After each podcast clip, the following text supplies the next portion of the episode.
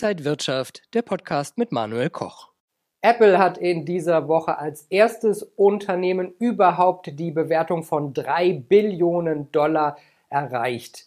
Kann es so noch weitergehen? Lohnt sich überhaupt noch der Kauf einer Apple-Aktie? Und jetzt sind wir im Januar. Was macht der Januar-Effekt mit den Märkten? Das alles besprechen wir heute beim XTB Market Talk. Und zugeschaltet aus Frankfurt ist der XTB Marktanalyst Max Winke. Max, schön dich zu sehen. Happy New Year. Hallo Manuel, schön äh, von dir zu hören und dich zu sehen. Ich wünsche natürlich auch und äh, allen Zuschauern frohes Neues.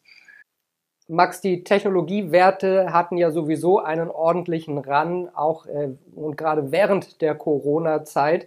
Und Apple läuft jetzt allen weiter davon mit drei Billionen Dollar Bewertung. Kann es da überhaupt noch so weitergehen? Ja, es ist schon fast eine Art symbolischer Meilenstein. Also es hat ja auch gar nicht lange gedauert von zwei auf drei Billionen US-Dollar mit der Bewertung. Nur anderthalb Jahre. Wir haben auch äh, in den letzten Jahren gesehen, dass wir bei mehreren Quartalen gute Geschäftszahlen ähm, gesehen haben. Also es gab auch neue Rekorde in dieser Hinsicht. Und wenn wir noch mal etwas weiter zurückblicken auf den Aktienkurs, dann haben wir seit den 90er Jahren eine jährliche ähm, ja, ein, ein jährliches Wachstum gehabt von 22 Prozent circa. Und ähm, diese Story zeigt uns ja, dass es sich durchaus lohnt, in ja, bereits gut laufende Geschäfte oder Aktien zu investieren. Und die große Stärke von Apple liegt, glaube ich, jetzt im Cashflow. Denn wenn es in diesem Jahr möglicherweise zu, naja, etwas mehr Turbulenzen kommt äh, an den Börsen, dann äh, könnte das vielleicht zumindest am Aktienmarkt äh, ja eine Art sicherer Hafen sein. Auch viele andere Aktien sind gut ins neue Jahr gestartet. Ist das der sogenannte Januar-Effekt? Kommen jetzt auch wieder viele Profis raus und äh, müssen Geld investieren?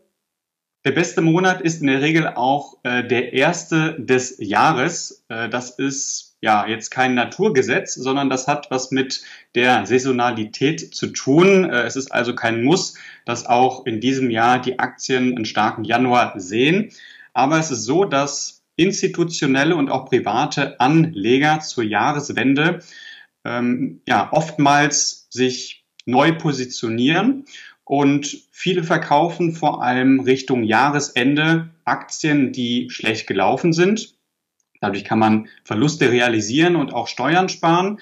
Und der zweite Punkt ist äh, das äh, Bottom Fishing, wie man es im Englischen äh, ja gerne sagt.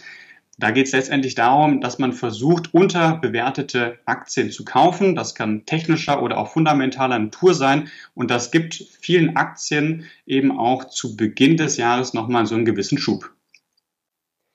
Das Jahr 2021 lief ja wie geschnitten Brot an der Börse. Was erwartest du denn für 2022? Kann es da so weitergehen? Ja, es gibt viele Risiken, über die derzeit diskutiert wird. Also es ist so, dass die Wirkung der Konjunkturprogramme nachlässt.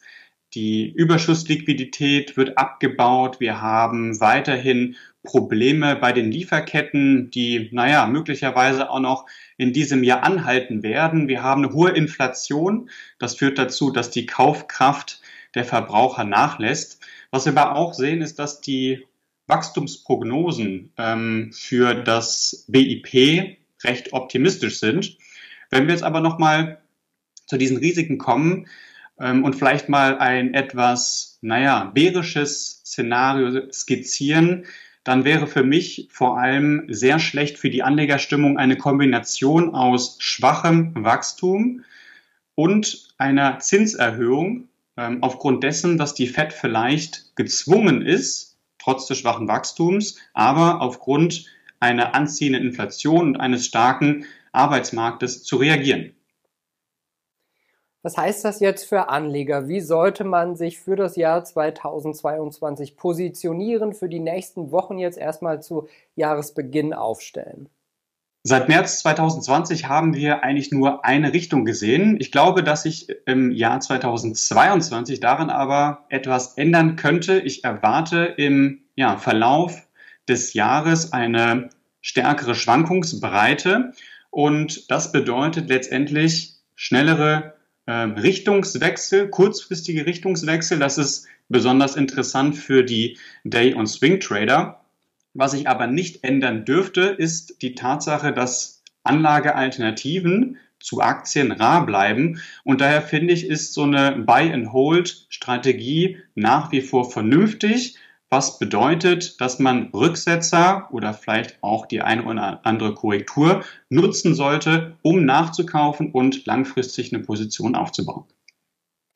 Ja, und wir werden das Jahr 2022 hier beim XDB Market Talk ganz genau im Auge behalten. Max, danke dir für diesen Start ins Jahr, wünsche dir alles Gute und äh, ja, danke auch für die Einordnungen erst einmal für diese erste Handelswoche.